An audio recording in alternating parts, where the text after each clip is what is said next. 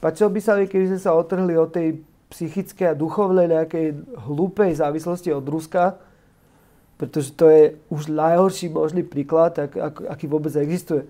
To je ako keby sme by bývali v jednom baraku a ja by som mal syna, ktorý by, ktorému by imponoval sused alkoholik. Že na, na prízemí býva sused alkoholik, ktorého decka síce chodia otrhané, a chodia akože desivo v zime oblečené v tričku, ale na druhej strane môžu slopať vodku od 14 rokov, môžu fetovať, koľko sa im zachce a môžu hulakať lapity, ale zase ja ich tak zbijem. Ja myslím, že toto to, to není taká nepríjemná predstava, ako si myslíš pre niektorých ľudí. Zdravím vás, moje meno je Šimon Žďarský a dnes sa v Startup diskusnom klube budeme rozprávať s Nikitou Slovákom. Ahoj. Ahoj, čau, ahojte. Čau Nikita. ty si písal na Facebooku, že budeme zatvorení kvôli idiotom. Sme zatvorení kvôli idiotom? No, myslím si, že ten problém je širší, ale, ale v zásade hej.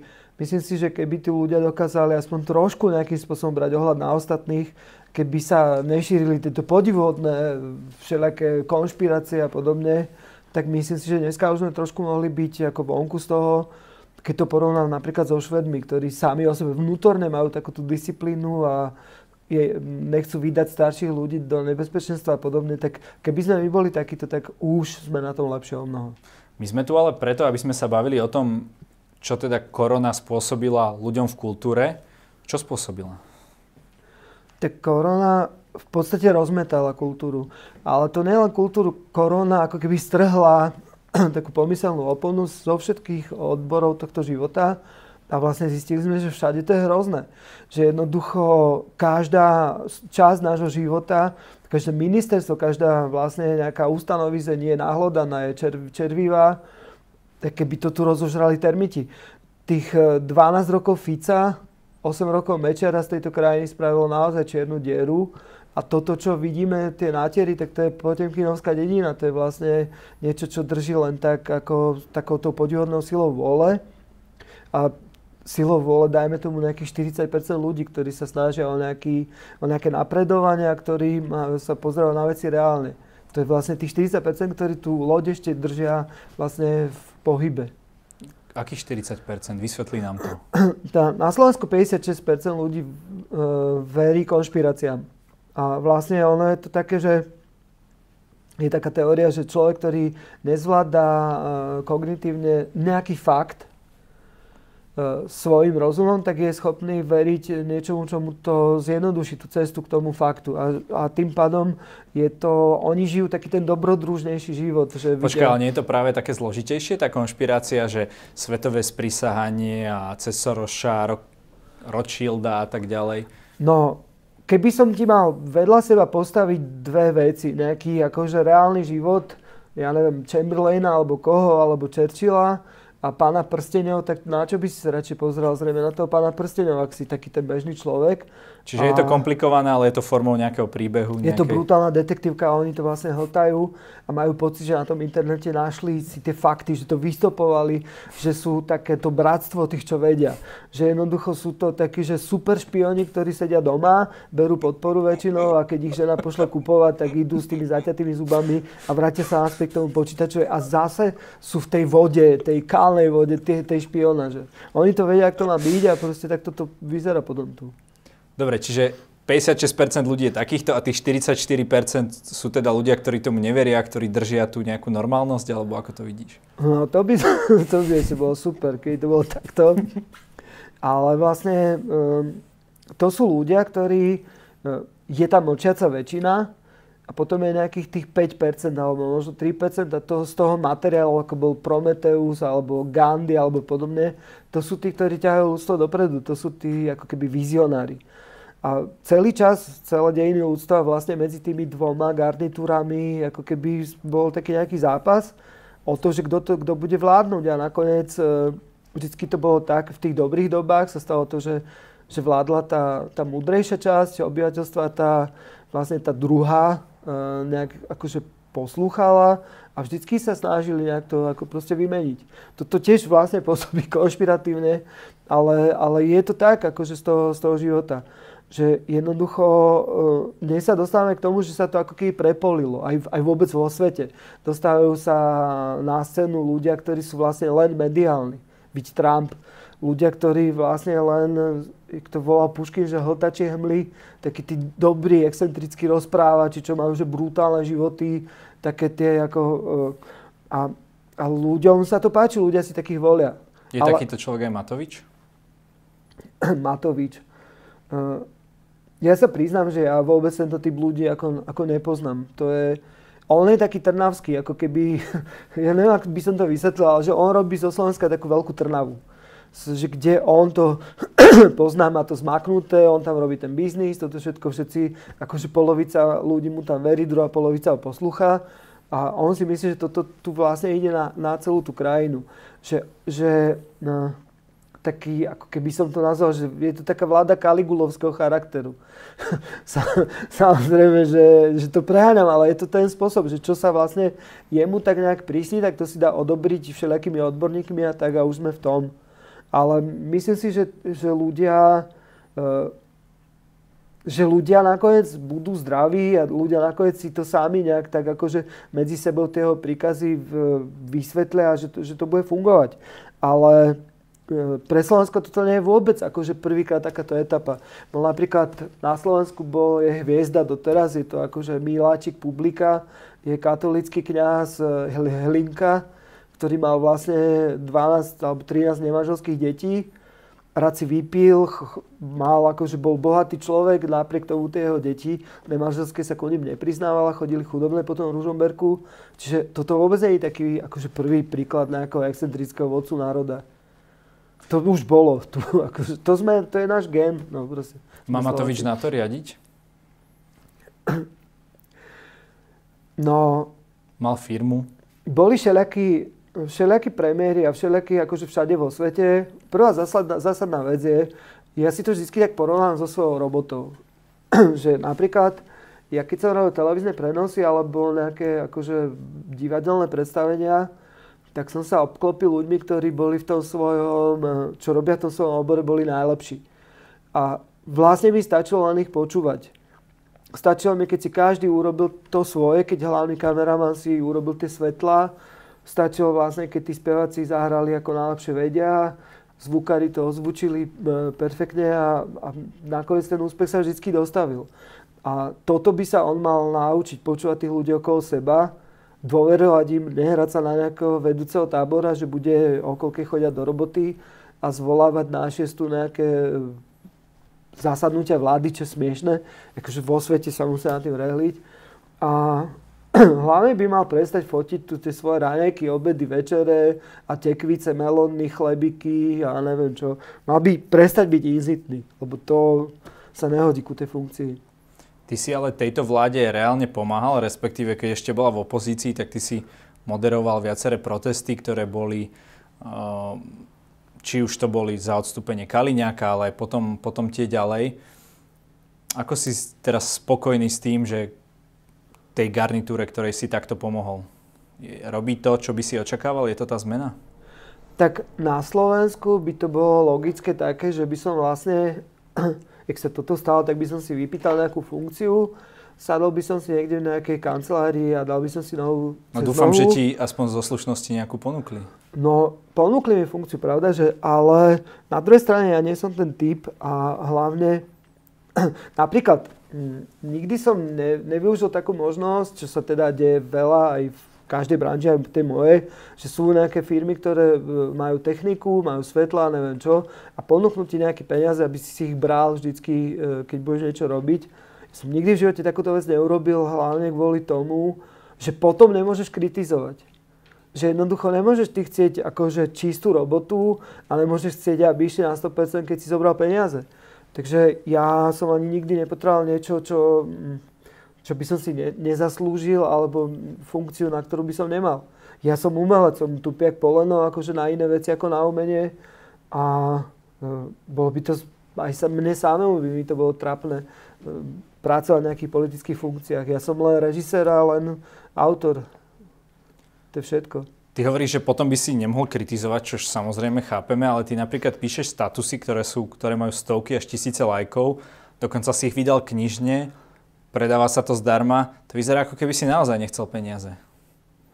No, toto je akože brutálny problém. A veľa ľudí hovorí, že v inej krajine by takýto človek už mal byť dávno bohatý. Tak je to asi aj tým, že tu nie sú agenti a že ten biznis ako keby s umením je to strandovný. Že buď sú to granty, ktoré berú roky tí istí ľudia, ktorí akože si vlastne na tom celkom fajn fiča, od ktorých človek nevidel niečo reálne, alebo o ktorých vlastne ani sa nevie na Slovensku, že existujú. Alebo sú to potom také, jak ja, no, že jednoducho, že keď sa dostanú k robote, tak spravia niečo parádne a potom zase čakajú. Ako, keď je kliešť na strome a čaká 8 rokov, kým príde človek popod neho alebo nejaké zviera, tak ale na druhej strane zase sa môžem kedykoľvek pozrieť do zrkadla a môžem si povedať, že fajn. Ako, Ty teraz veľmi bojuješ za ľudí v kultúre, natočil si dokonca o nich aj dokument Neviditeľný. Aká je, aký je problém? Prečo neprišli tie peniaze do kultúry? No, tak eh, v každom prípade minister kultúry je funkcia, ktorá eh, je tá posledná, ktorá má nejakých záujemcov. Keď sa konštituje vláda, tak minister kultúry je vlastne tá najmenšia postavička. Má dve možnosti. Buď začne budovať nejaké hrady, opravovať alebo niečo, aby aspoň nejaké peniaze tam proste e, zašušťali. Alebo, alebo sa nejakým spôsobom musí zblížiť s tou kultúrnou obcov. Väčšinou sa to robí tak, že buď by to bol teda akože známy, re, renomovaný umelec, ktorého by teda tí ostatní prijali, alebo by to bol niekto taký, čo na, sa naozaj tak význá do tej práce, a je tak ako keby rešpektovaný aj v ekonomickom svete, že jednoducho, že tí umelci si povedia, že OK. Ale toto tu už dlho nebolo, Nikita. No, nebolo to. Bol, kedysi bol chudík. Mám taký pocit, že minister kultúry a chudík bol fajn, ale takisto sa... Ne... To bolo pred koľkými rokmi? Víš, to môže byť, ja neviem. Jo, to už to... rozprávaš ako pamätník. No, Posledných hej. 12 rokov sme tu mali smer pána... No, Maďarič je v zásade akože mm, niečo podobné umelcovi a písal nejaké knihy a písal nejaké akože... Tak ale nie je to ten hry. typ toho rešpektovaného ale, ale umelca. tu ide o to, že umelci nie sú jednoduchá kategória ľudí. Že to vlastne zrazu mať na krku uh, Národné divadlo napríklad so všetkými tými alfasamcami, alfasamicami a neviem čo, tí ľudia, ktorí sú zvyknutí na všetky tie zmeny a ktorí sú, ktorí sú motorom zmien. Však nakoniec vždy, keď je uh, niekde nejaké pódium, tak niekto z Národného divadla tam vyskočí a vedie tie davy. Takže s týmito ľuďmi sa dohnúť je ťažké. Na druhej, strane, na druhej strane ten minister by to mal vedieť, mal by mať tú silu a mal by mať tú silu aj v tej vlastnej vláde. My sme od začiatku hovorili o tom, že najzraniteľnejší z nás sú ľudia, ktorí pracujú vlastne v tých obslužných profesiách. Že my sa nejak pretlčeme, hej, že niekto má tam. Ako tie známe mená myslíš? No, tak oni však vlastne takí tí, akože uh, tí najslavnejší stále točia tie seriály a podobné veci. Nakoniec uh, divadla, ktoré sú štátne, majú nejakú alikvotnú častku mzdy. A skôr sa bavíme o tých neštátnych ľuďoch, ktorí jednoducho nemajú čo a nemajú odkiaľ zarábať peniaze. A potom sú to títo osvetľovači technici, a potom je úplne, že vrstva ľudí, ktorá že úplne najhoršie dopadlo a to sú majiteľia tých e, technológií, vlastne, ktorí majú strašné e, leasingy a ktorí to vlastne teraz nemôžu splácať. Ja poznám napríklad taký prípad, je Hurikán firma, kde si zobral e, majiteľ firmy požičku 70 tisíc eur, aby tých zamestnancov mohol platiť ďalej. Že to sú ľudia, ktorí nie sú tí klasickí slovenskí podnikatelia, že bum, že z, prvého, z prvých 100 tisíc kúpim 3 auta na leasing a, a chodím na nich. Čiže hovoríš, že kultúra na Slovensku nie nie je nejaká zlatá baňa? O, určite to nie je zlatá baňa. A ale... nie je to na to, aby si mal zlaté tehličky potom doma? No hlavne tí ľudia do toho investujú, akože do svojej práce. Tá býva v tých firmách rodinná atmosféra a tí ľudia sú top odborníci ja si myslím, že to ich vlastne aj drží pri tom, že, že nevedia niečo iné robiť alebo nechcú niečo iné ísť robiť, pretože sú to taký dobrý osvetľovač je vlastne ITčkár alebo zvukár, že sú to ľudia, ktorí sú naozaj dlhé roky školení a ktorí, ktorí vedia ten svoj job naprosto. Navyše sú disciplinovaní, trávia viacej hodín v práci ako kdokoľvek iný a takíto ľudia zrazu, keď zmiznú, tak, tak sa to rozpadne celé. Sklamala ťa vláda v tejto oblasti pomoci kultúre? Alebo si to čakal? Uh, tak toto je taká vláda, že vlastne povedal by som, že uh, je to vláda, kto, u, kto, u ktorej vidí, že vlastne jediný, ktorý má nejaké, kto, kto chodí do, na nejakú kultúru, je vlastne Korčok. Minister zahraničia a to je vlastne jediný človek, o ktorom, o ktorom viem pozitívne, že chodí na národne, do Národného divadla, alebo že chodí na, na nejaké koncerty a tak. A to je proste, keď si sa to nenaučil, tak jednoducho si to nevšimneš. Keď, je, keď uh, si na tú kultúru ne, nekonzumuješ ju, tak ti to vlastne nechýba. My sme im samozrejme, že jedno, ako, ako garnitúra. My sme proste len 200 tisíc totálne nepohodlných ľudí, ktorí sú otravní. A teraz taký premer, ak tomu príde, že nejakí ľudia ho chodia stále otravovať, ak my, že jak k tomu príde minister financí, že ho chodíme otravovať, k tomu dojde uh, minister hospodárstva, že chodíme tam. To je proste, oni to nemusia. Tak je to, my sme pre nich v podstate paraziti. Počkaj, ale nejaká pomoc bola. Bola aj pomoc živnostníkom, bola aj pomoc jednoosobovým meseročkám, bola aj pomoc zamestnancom. Tak ako to, že sa tí ľudia kultúry v tom stratili? Vieš čo, sú to také bajky akože 90% ľudí tu pomoc nedostalo a keď dostalo, tak je to napríklad, dostaneš 240 eur a z toho zaplatíš 70 eur vlastne eh, odvody, dostaneš 500 eur, za, eh, z toho platíš 200 eur odvody, čiže to je, to je vlastne... Eh, tých a takto majú aj tie iné profesie, nie? Iní živnostníci v iných odvetviach. Toto priznám sa, že neviem. Ja som sa, ne, nepýtal som sa na to, ale podstatné je to, že, že vlastne iné profesie až tak nie sú zablokované, ako my. Keď si zoberieš ľudí v službách, napríklad kaderníkov, ja neviem čo všetko, tak to sú ľudia, ktorí až na niekoľko, 2-3 týždne v podstate mohli robiť. Aj teraz je to také, že ten filigránsky, ako to nariadenie, že môžu byť otvorení, akurát, že tam nikto nesmie chodiť. Ale po tomto týždni už zase môžu pracovať. My sme jediní, u koho to je stabilné. Navyše mám ťažkú uh, ťažké myšlienky na premiéra, pretože ešte keď sa to dalo, tak odhováral tých ľudí, aby chodili e, do divadla alebo aby chodili na kultúr, kultúrne podujatia. V Rakúsku bol v koncom augusta, začiatkom septembra bol 76 tisícový festival v Salzburgu. To znamená, že podľa všetkých tých štatistík, oni sa to aj, oni aj preto nechceli hovoriť tie štatistiky, pretože v, v divadlách sa nenakazil nikto. Na koncertoch napríklad vážnej hudby nikto. Čiže oni preto ani moc nechceli, aby sa to niekde akože dostalo von, pretože, pretože všetci vedia, že to zavreli, že len tak. Prečo by to robili? No pretože to je jednoduchšie, zavre všetko a jednoduchšie sa ti robí školníka, keď sú všetky triedy zavreté. Vieš, jednoducho nemusíš rozmýšľať, zavrel si to, nemusíš to kontrolovať, tí ľudia, akože pre teba je pohodlnejšie, nech sú... Tak ale potom by mala byť asi tá kompenzácia, nie? No zatiaľ je to také, že ja sa pohybujem medzi tými ľuďmi a viem, že tie kompenzácie, ak ich aj niekto dostal. Ja nehovorím, že bola, ja hovorím, že by mala byť, keď zavriem, znemožním niekomu vykonávať No, ja ti poviem takú činnosť. vec, že nám keď menili kľúče za čipy na dverách, tak bolo napísané, kto nám vydal náhradný čip a kedy ho dostaneme. A dostali sme ho vlastne, boli sme v tom zozname už predtým, ako sa to vymenilo. To znamená, že ja som 28. mali meniť na dverách čipy, 26. som mal v ruke čip. To znamená, že ten domovník je v podstate o mnoho mudrejší alebo o mnoho ústretovejší, ako je proste celá táto vláda. Keď oni si vymysleli nejaké, mm, nejaké zatváranie, tak už mali mať k dispozícii systém a schému, ako budú kompenzovať.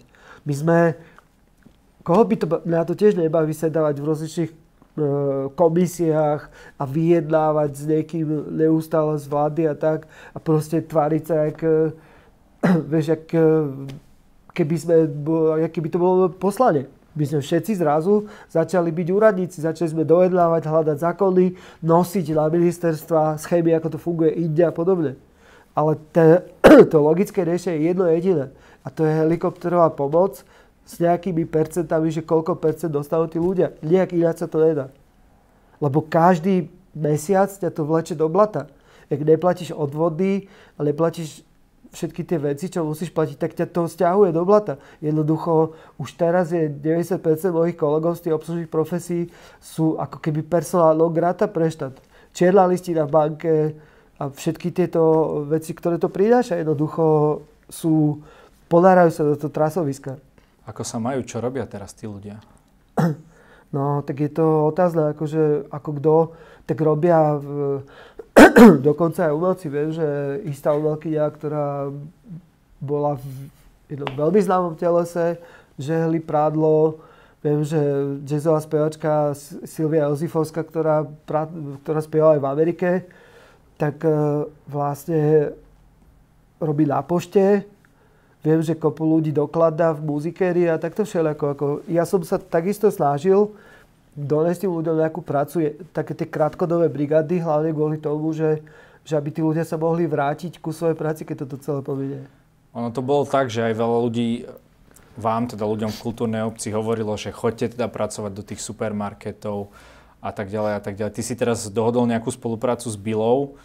Ako toto hodnotíš? Ehm, je to niečo, čo teda Nemá nejako sa na to spýtať. Je to niečo pre vás priateľné, takáto práca? No, ja si nemyslím, že sme nejakí aristokrati. Tak som, máme, to, ne, tak som to nemyslel, ale tak predsa len. Máme len istú dávku talentu, ktorý sa niekde zobral a neviem, že koho to je príčinenie. A keď vlastne nie je doba na to, aby sme mohli robiť tú svoju prácu, tak povieme robiť čokoľvek iné. My sa vieme vymeniť s tými ľuďmi, ktorí robia tú prácu. Oni s nami sa nevedia vymeniť ja viem dokladať tovar do obchodu, ale človek, ktorý dokladá tovar v obchode, nevie režirovať.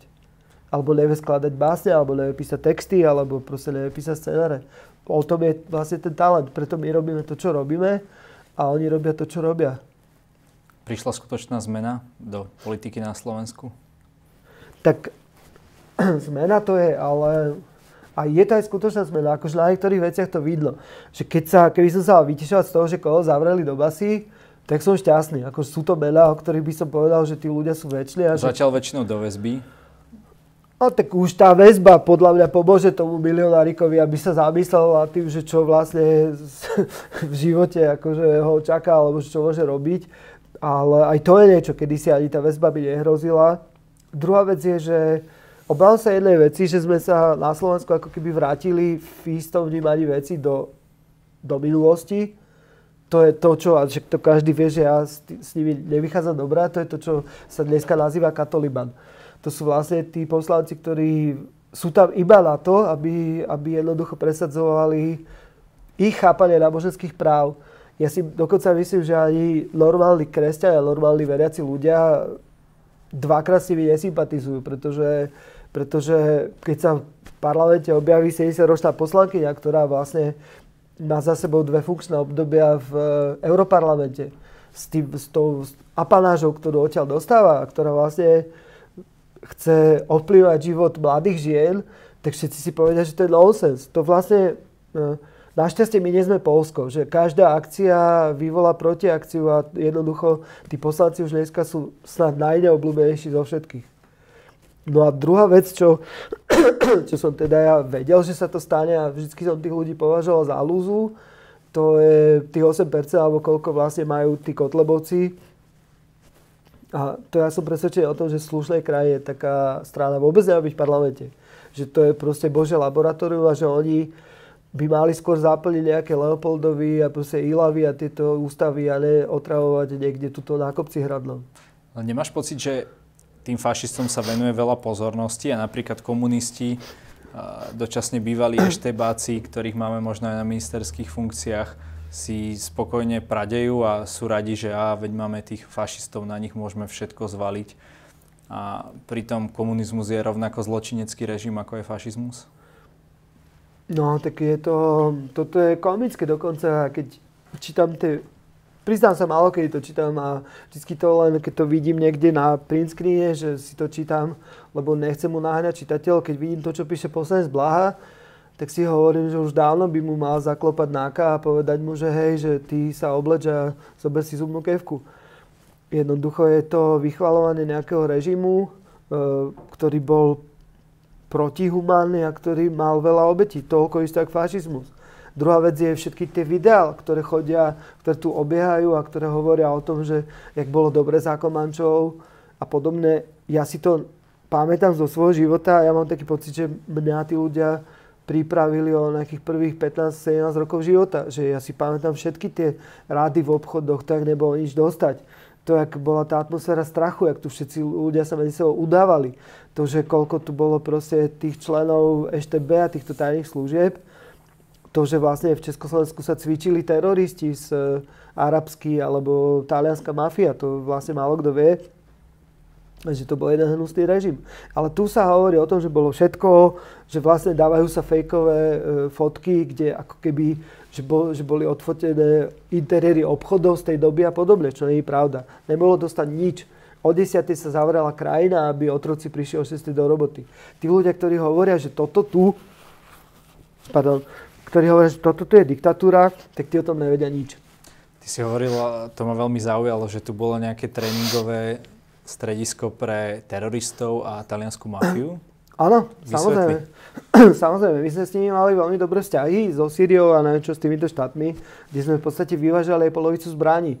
To znamená, že ak je tu doteraz taká tá nejaká bajka tu e, panuje o tom, že ako Havel zakázal zborárskú výrobu na, v Československu, tak toto vôbec nie je pravda. Jednoducho tie krajiny už nevládali platiť toto všetko Rusko, Rusko sa rozpadlo, ktorý bol najväčší terorista svetový a najväčší akože odberateľ tých zbraní a jednoducho oni nám prestali platiť tí Araby. Takže to je vlastne celé o tom. No a to, že kupovali tie zbranie, tak už dostávali aj ten servis, že sa tu učili s nimi narábať a podobne. Však vlastne doteraz akože mm, je celosvetový názov Semtex. Výbušnina, ktorá sa tu vyrábala a kopuje takýchto všelijakých zbraní. Pištole čes, české, slovenské, Hm, takže my sme zásobovali svet a sme ho trénovali na to, aby to vedel narábať s tým. Čo hovoríš na to, že podľa ankety je pre mladých ľudí priateľnejší socializmus než kapitalizmus? No, že o tom nič nevedia. Ale tak je to chyba zase školstva. Bo nikdy sa ne... My sme sa napríklad po to obdobie ani, ani v škole nedostali, hej, že preberáš, ja neviem, francúzsko-nemecké vojny a, a pravek, ale to, čo tu bolo pred pár rokmi, čo ťa reálne ovplyvňuje, to sa nedozvieš. No existuje taká vec, ktorá sa volá, že spomienkový optimizmus. A to je to, že kedy tí ľudia boli mladí, pekní, zdraví, mali jednotku z telocviku, neviem čo. A dneska proste o tom spomínajú ako komplexne o dobe, ktorá bola famozná, pretože oni boli mladí. Ale to, že vlastne, že v obchode si si vybral zo štyroch druhov cukríkov, že keď si išiel nakupovať, ja som zažil také obdobie, že si mohol zobrať jednu pašteku, že ti druhú ti už zobrali. No nemal si viac času a energie na nejaké duchovné hodnoty? Vtedy, v tom čase, tak poprvé, keby si začal niečo rozprávať o duchovných hodnotách, na, tak máš večer... Nie len o Bohu, hej, si stačilo by, že, že by si začal, ja neviem, meditovať, alebo... Tak v zásade ani do kostola sa nemohlo akože oficiálne chodiť. To keď ťa niekto nabomzoval... Nemyslel som to z, nemyslel som to teraz v súlade s církvou, mm. hej, že ty ako súkromná osoba si sa mal čas možno že rozvíjať po iných stránkach? Za socializmu. No? No tak poprvé... Ak si nemal tú konzumnú časť, tak si mohol mať toto, nie? No tak v prvom rade, keby si si chcel čomkoľvek prečítať nejakú knihu, tak by si musel asi tak dva týždne stať pre nejakými knihkupectvami, aby si sa k tomu vôbec dostal. Druhá vec bola, že, že dneska si, akože dáš si hocičo rozmnožiť, alebo ja neviem čo, vtedy sa nemohlo ani kopírovať. Tie kopírovacie stroje mal štát iba. Boli zakázané preto, aby sa nedostali von nejaké veci, ktoré by sa von nemali dostať tu. Jednoducho... To som myslel samozrejme zo žartu, len som bol zvedavý, že čo mi na to odpovieš. Televízie boli, akože bol, skončil prvý program, aj druhý program skončil na nejakej desiatej, potom hrali hymnu a potom už nič nebolo.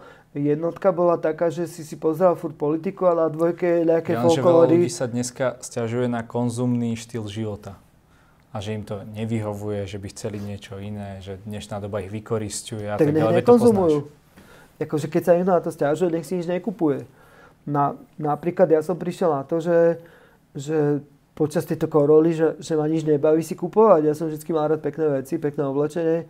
Nič som si nekúpil za, za rok, pretože ma to prestalo baviť ak, je to, ak by mali ľudia týmto smerom trošku do seba, tak nech sa páči, mne, sa to, mne to je sympatické. Ale ne, tí ľudia, podľa mňa, vieš, nepotrebuješ 20 kabeliek, nepotrebuješ 30 topánok, to je OK, tí, ale nech sa podľa toho potom tí ľudia správajú, keď to tvrdia. Máš nejakú pozitívnu víziu pre Slovensko? Myslíš, že to celé dopadne dobre, keď teda opomeniem koronu? No ja nie som charizmatik. Akože ne, neverím na tieto náboženstva. Ne, nemyslím si, že Boh má so Slovenskom nejaké extra plány, ako povedal minister Krajčí. Uh, bol by som strašne rád, keby sme sa tak udržali, jak sme my vždycky sme boli tak v strede. Nikdy sme neboli prví ani poslední. Toto je krajina, ktorá vždycky bola taká, že jak dobehol náš bežec 24. My sme nie krajina víťazov, my sme krajina tak dobehnú 24.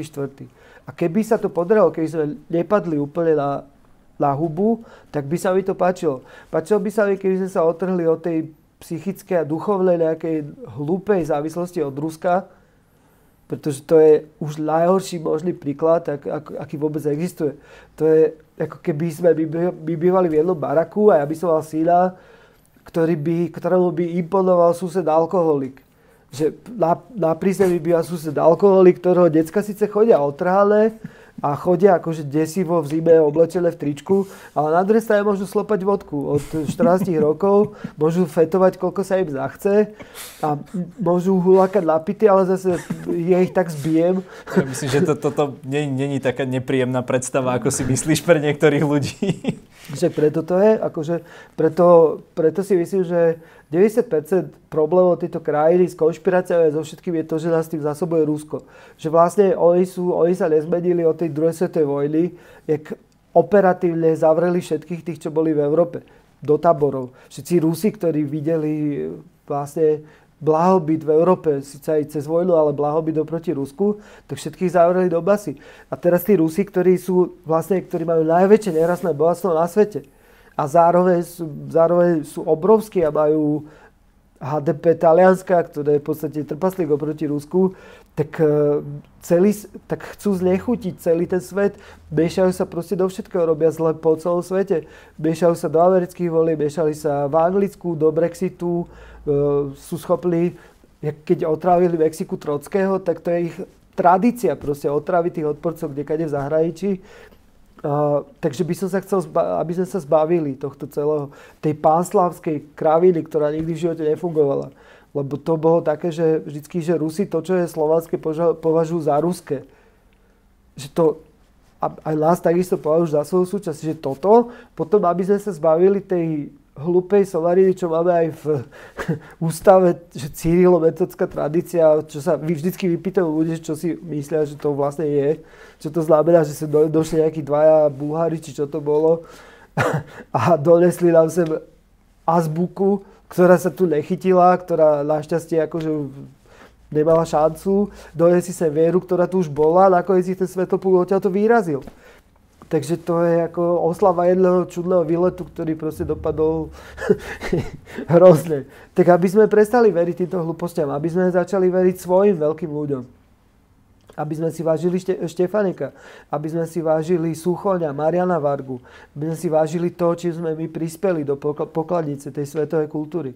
My máme strašne veľa takých, Štefan Banič, ja neviem, do všetko ale, ale aby sme si proste vážili týchto ľudí, ktorí reálne existovali a reálne niečo zanechali po sebe. To znamená, že my keď si povieme, že nemáme veľké dejiny, ale mali sme veľkých ľudí a môžeme mať veľké ambície do budúcnosti, tak to bude vtedy v poriadku.